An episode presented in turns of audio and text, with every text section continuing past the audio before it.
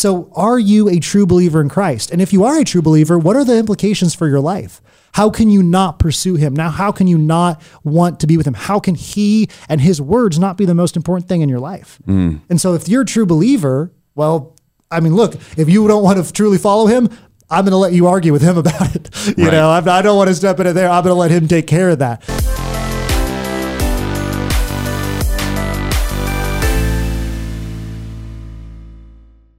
Ladies and gentlemen, welcome to the Salty Pastor Podcast, a podcast dedicated to helping you learn and grow in your faith. It is a journey that you must take on your own, but we can come alongside you to help encourage you, challenge you, and tell you some funny stories along the way, and watch movies with you.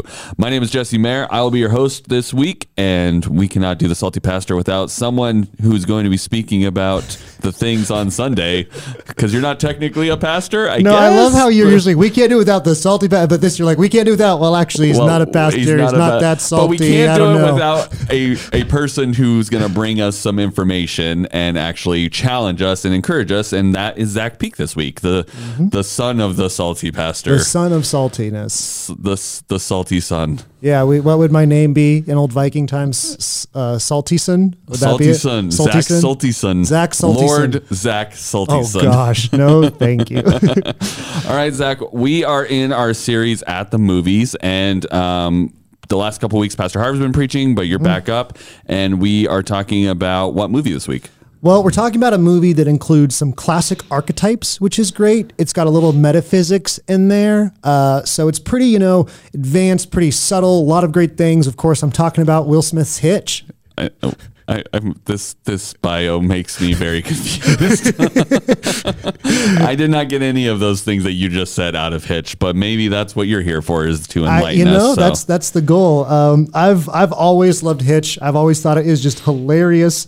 I'm a huge fan, and it was funny because I was going to do more of a basic thing, and then something just you know it pops into your head. God leads you in different ways, and uh, I was like, you know what? I don't. I wasn't trying to have something that was way out there, but it's definitely a little out there. Some metaphysics, some perspective, some attitude, presuppositions, all that kind of stuff, and so that's kind of the direction we're going. okay. Well, let's dive in on Hitch. What are we talking about? You you talked about metaphysics, presupposition. Mm-hmm. Let's uh ease us in gently, Zach, because uh, Okay. Well, to, to, to start, I want to talk about Tuesday a little bit because, you know, Tuesday and Thursday always kind of go together. Right. And this Thursday will go with Tuesday, but not as it usually does. Okay. Because usually what happens is on Tuesday you review the biblical passage, sorry, biblical passage, and then on Thursday you kind of move into how that applies. Mm-hmm. Well, I listened to Tuesdays and it seemed a little bit more application focused. It, it didn't go quite as into the scripture.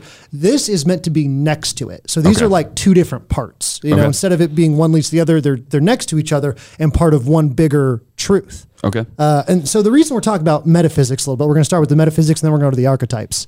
Um, the first thing to start with that we have to establish, when you'll see why when we get to the archetypes, is that there is one truth, is that there is something that matters. And this movie is built on the implication and on the presupposition that love matters. It's important, it is valuable, and you should be achieving it. That's the character of Albert, right? Of Kevin Right. James' character, Albert Brenneman.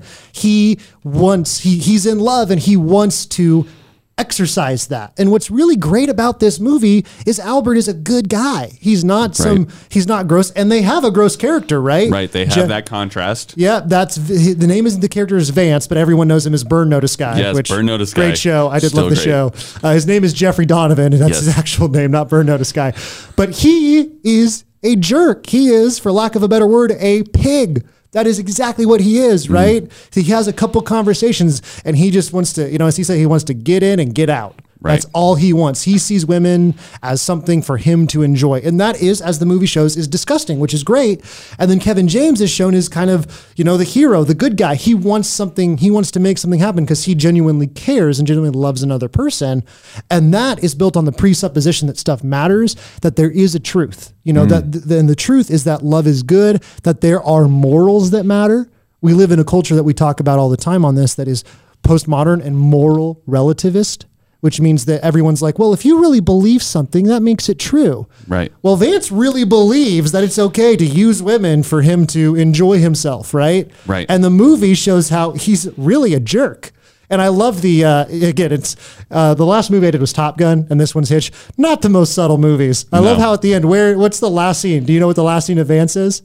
The one on Wall Street when he's when he uh, ends up in the bull. When he, he ends yeah. up with his head up a bull's rear end, the Yes. big sculpture of it, Yes, and the he Wall gets Street kneed in, in an uncomfortable position, and it zooms out, and his head is in the bull's area, and it's just it's really funny. Yes. it's not very subtle, but it you know shows that he is a jerk, really. Right. So that is where it shows, and this movie has the presupposition that there is something that is good versus something that is bad. There is something that is true versus something that is not true. Mm. Because for us to have something that's good and bad, there has to be something beyond us that's good, beyond us that's true. And it shows us that love is something that is beyond us, love is something that is good. There's a right way to do it. And that is the contrast of Vance and Albert. Is Vance is a jerk, he's a pig, he's selfish.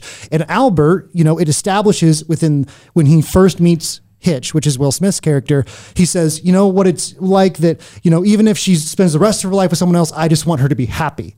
Which this movie isn't perfect on what love is, and you know it's it's a rom com. So again, it it has some things that when we take it to apply to scripture aren't going to come perfectly, and that's okay. But the idea that you know I want what is good for her, even if it doesn't mean I'm involved in that, that is a humble, selfless thing, right? And right and he even has a line later near the end as the as the story's kind of coming to a climax where he says um, hitch is basically trying to talk him out of this he's like just move on it's not worth it and he's like no if if i can just if this is the only thing i have to stay connected to her is just this heartache of having lost her then it was still worth it right like Yeah. he's like i've waited my whole life to feel this miserable which is such a great line Yeah, right but yeah. like it, it goes to that higher calling of like i truly do want her to be happy and Mm-hmm. i'm willing to sit here and suffer for her happiness if that's what Yes. it means if i'm not in in her life And that is where the archetypes come into play because we have to start with something has to be true and good.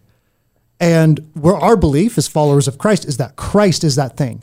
Uh, one, I'm going to bring out a bunch of verses on Sunday, and one of them that I want to start with is John 14, 6, where Jesus says, I am the way, the truth, Truth. and the life. Jesus equivocates himself with the truth. And just as a sidebar, I'm a math guy.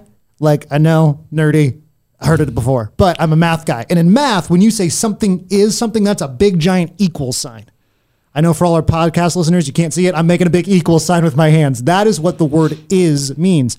So when Jesus says, I am, which is just another form of the verb is, I am the truth, Jesus equals truth.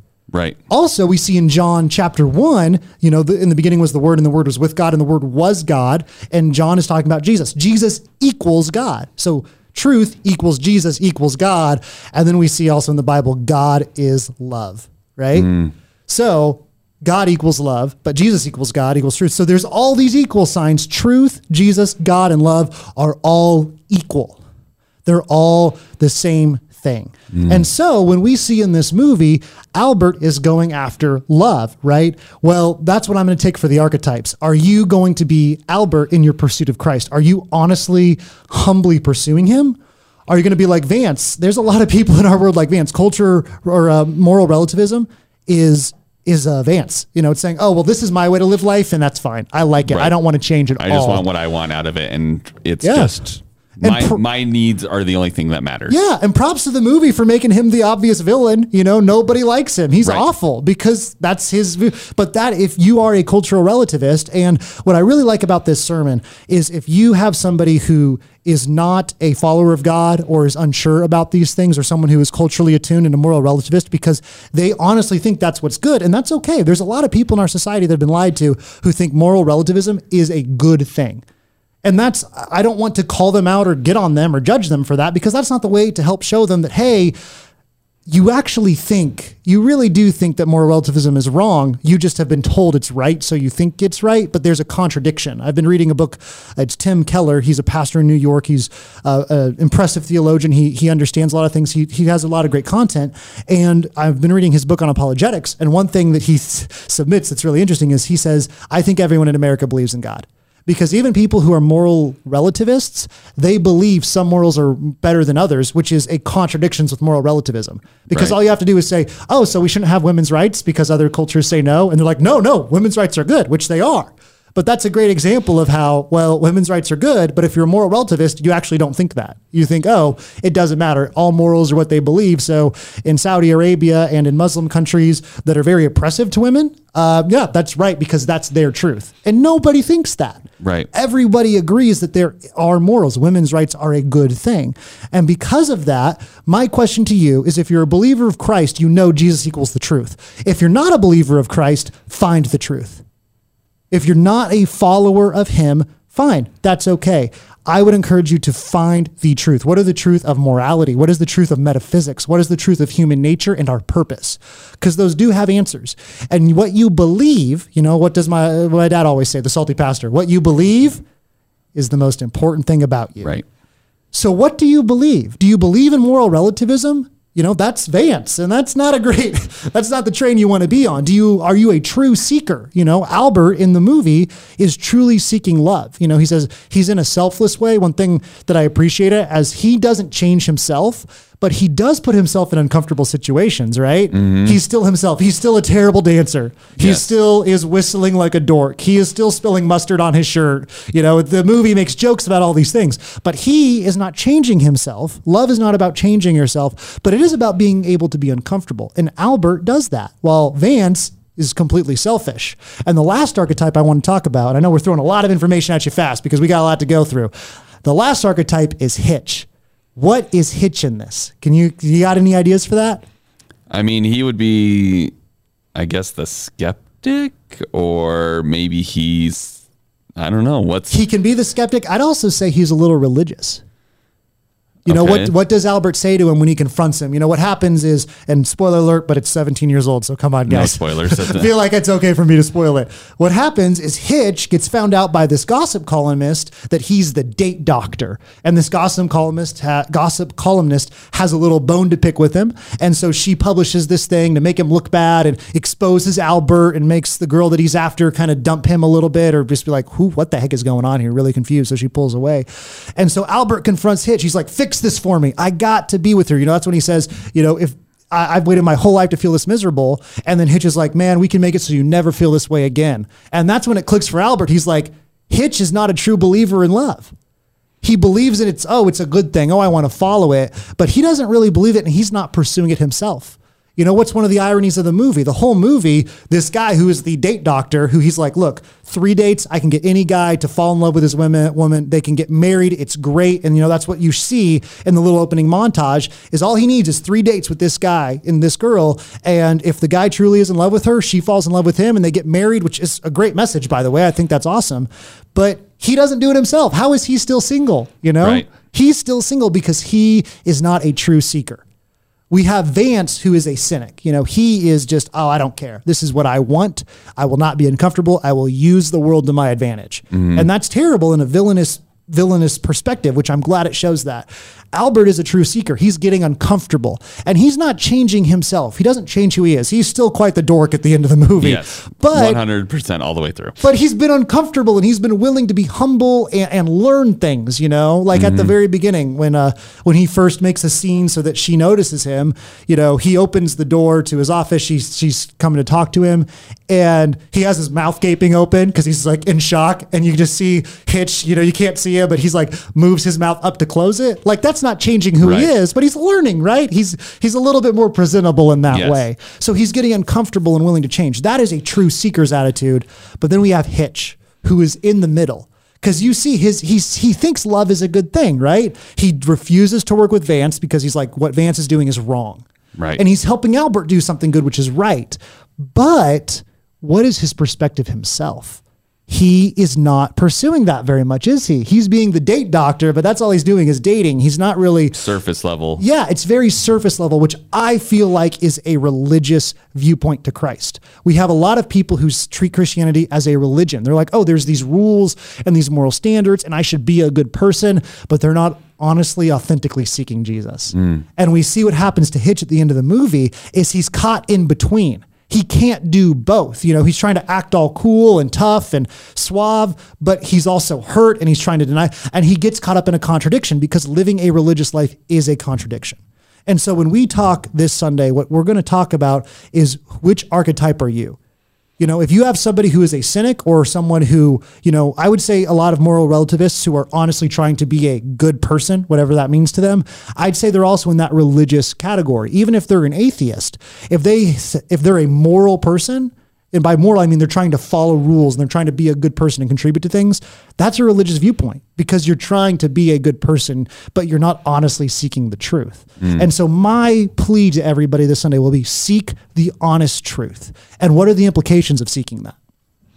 So I mean, I like the um, just to kind of further along this idea that you have with Hitch is um, they in that same confrontation between Albert and Hitch near the end, he basically says, "Love is my life," and Albert calls him out and says, "Love is your job. Love is your and job. So, we see people taking their walk of faith very similarly. It's like they may not be in vocational ministry per cha- per, per uh, se, but they are taking it as this thing I have to do because it's expected of me, not because this is something I want to dive head on, you know? And, Yes. and to further that idea, they have this whole thing where Hitch is like, you know, I don't want to dive out of an airplane without a parachute. And Albert's like, I'm going skydiving. Yeah, it's great. kind of this big end um, line in that whole thing where he's like, I don't care if I have a parachute or not, I'm going, right? Mm-hmm. And Hitch is very like controlled and he's like, I'm giving you some of it, but I don't really. I'm not jumping I'm all not in. jumping I'm all, not in, all right? in. Yeah. I'm dipping the toe into the water, or you know, I've always got a an opt out. I've got an emergency release or, Mm-hmm. or an ejection seat. You know, still on the Top Gun thing. Things. like that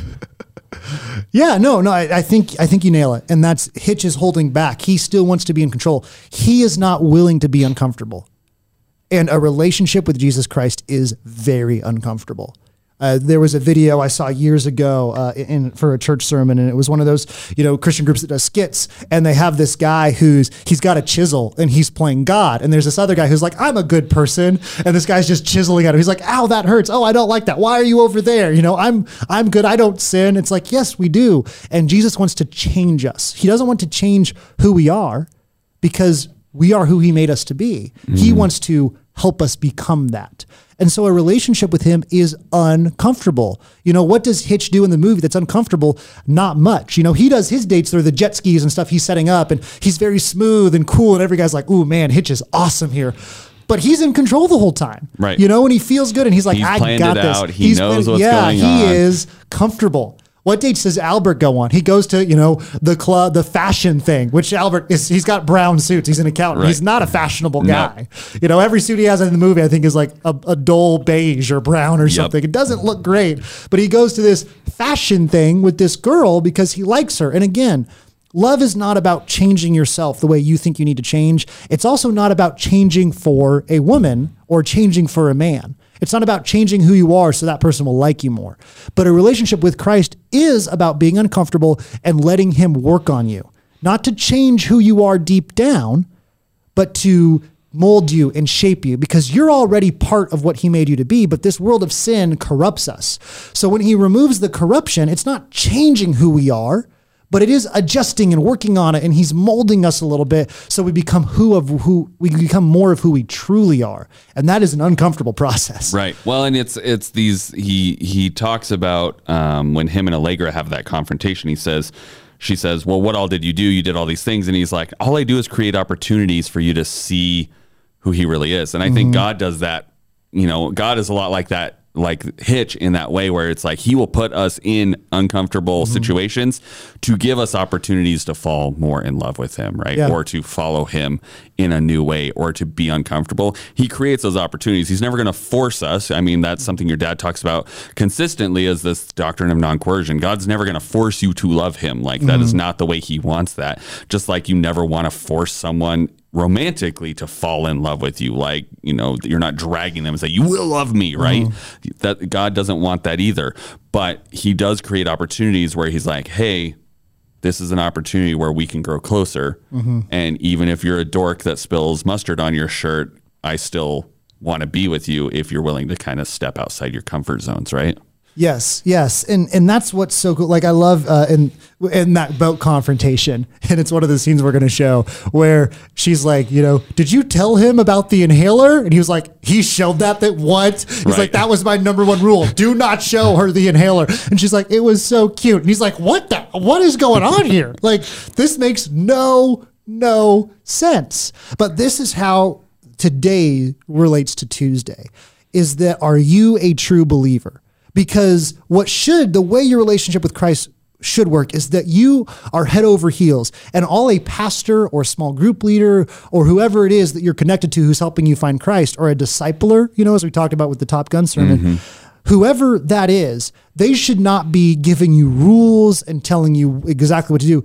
They should be helping you find opportunities to find God. And they, can, you know, when I disciple, I try to share my life with people. And when I'm up on uh, up on preaching on a Sunday, I try to I try to guide them. But it is not my job to make you do the thing. You know, it is your responsibility to take that and try to learn from it, but then go try to learn from scripture and challenge me and think, hey, did Zach said this? Do I think that's right? And then use that to pursue God yourself. And that's the idea of the salty pastor from the beginning has always been that, which is we're not here to do the work for you. There's plenty of other religions and churches that want to say this is how you do it and we're gonna mm-hmm. you just show up and we're gonna make it all happen for you yeah. and you know, at least at Foothills and Christianity as a whole is the way we believe it is your walk is your walk and we can come alongside you we can challenge you we can have these conversations and you go i don't know if i believe that but i can see where you're coming from. And that's okay too. You can have those conversations but you're again just creating opportunities to get to know god better and have a mm-hmm. deeper relationship with him. Yeah.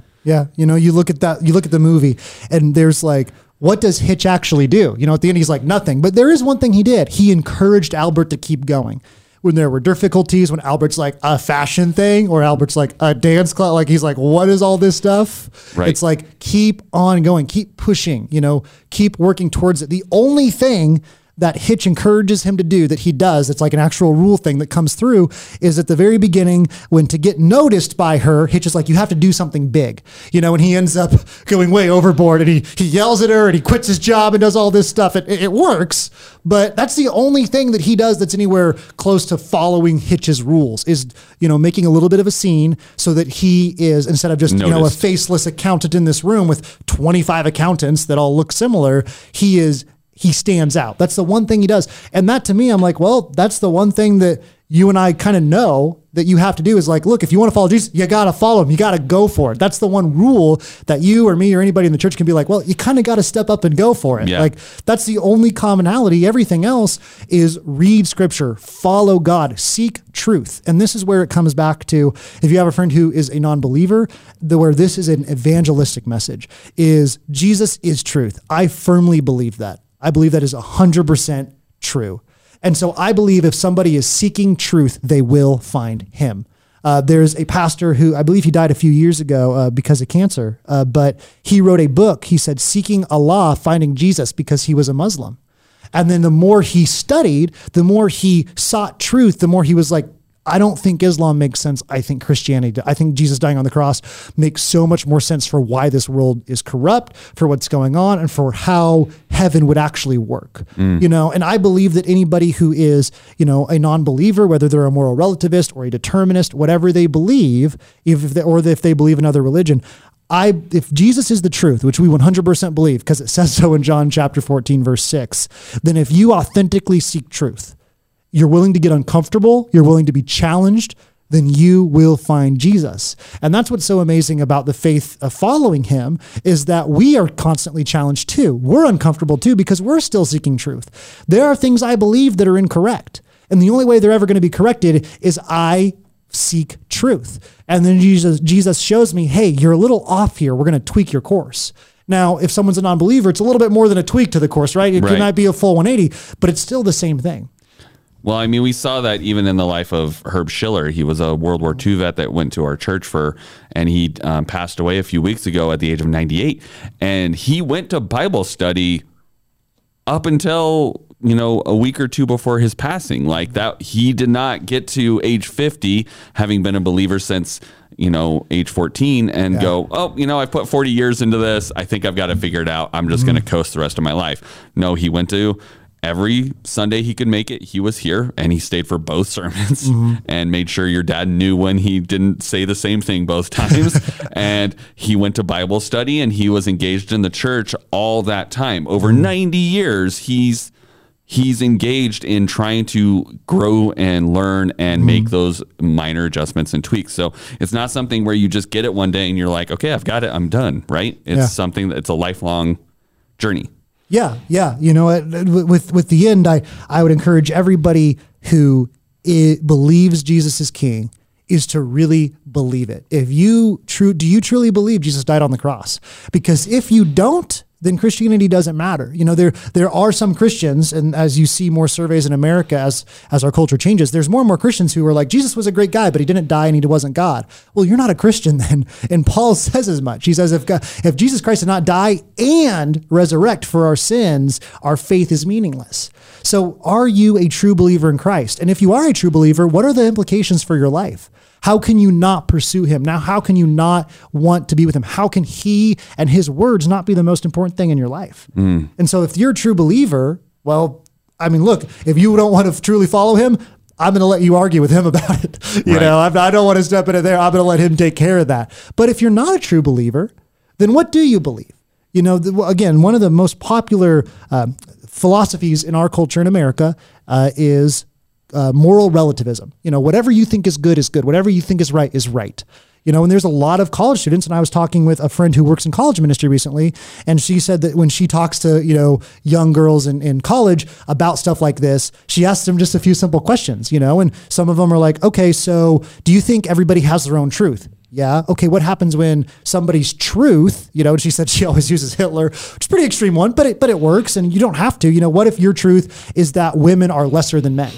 Because there are people in this world who believe that. And it's like, oh, well, no, they're wrong. Okay. Well, if everyone can have their own truth, then how is that person wrong for thinking women are less? Well, those are contradictory, right? Right. You can't both think that, oh, that person is incorrect in their truth and everybody has their own truth. So it's a simple contradiction. So it's like, okay, well, and that's why Tim Keller in his apologetics book wrote that he thinks that everybody in America, even if they don't understand themselves, they truly believe in God because every pretty much everybody in America believes in women's rights. They believe that some things are wrong and some things are right. They believe that murder is wrong. They believe that racism, most people in this country believe is wrong. They believe that there are other cultures around the world who are not as good as us at some things. For instance, women's rights, you know, like we talked about in Muslim countries that is something that it's like you can't both be a relativist and think, oh, you know, our culture has this better.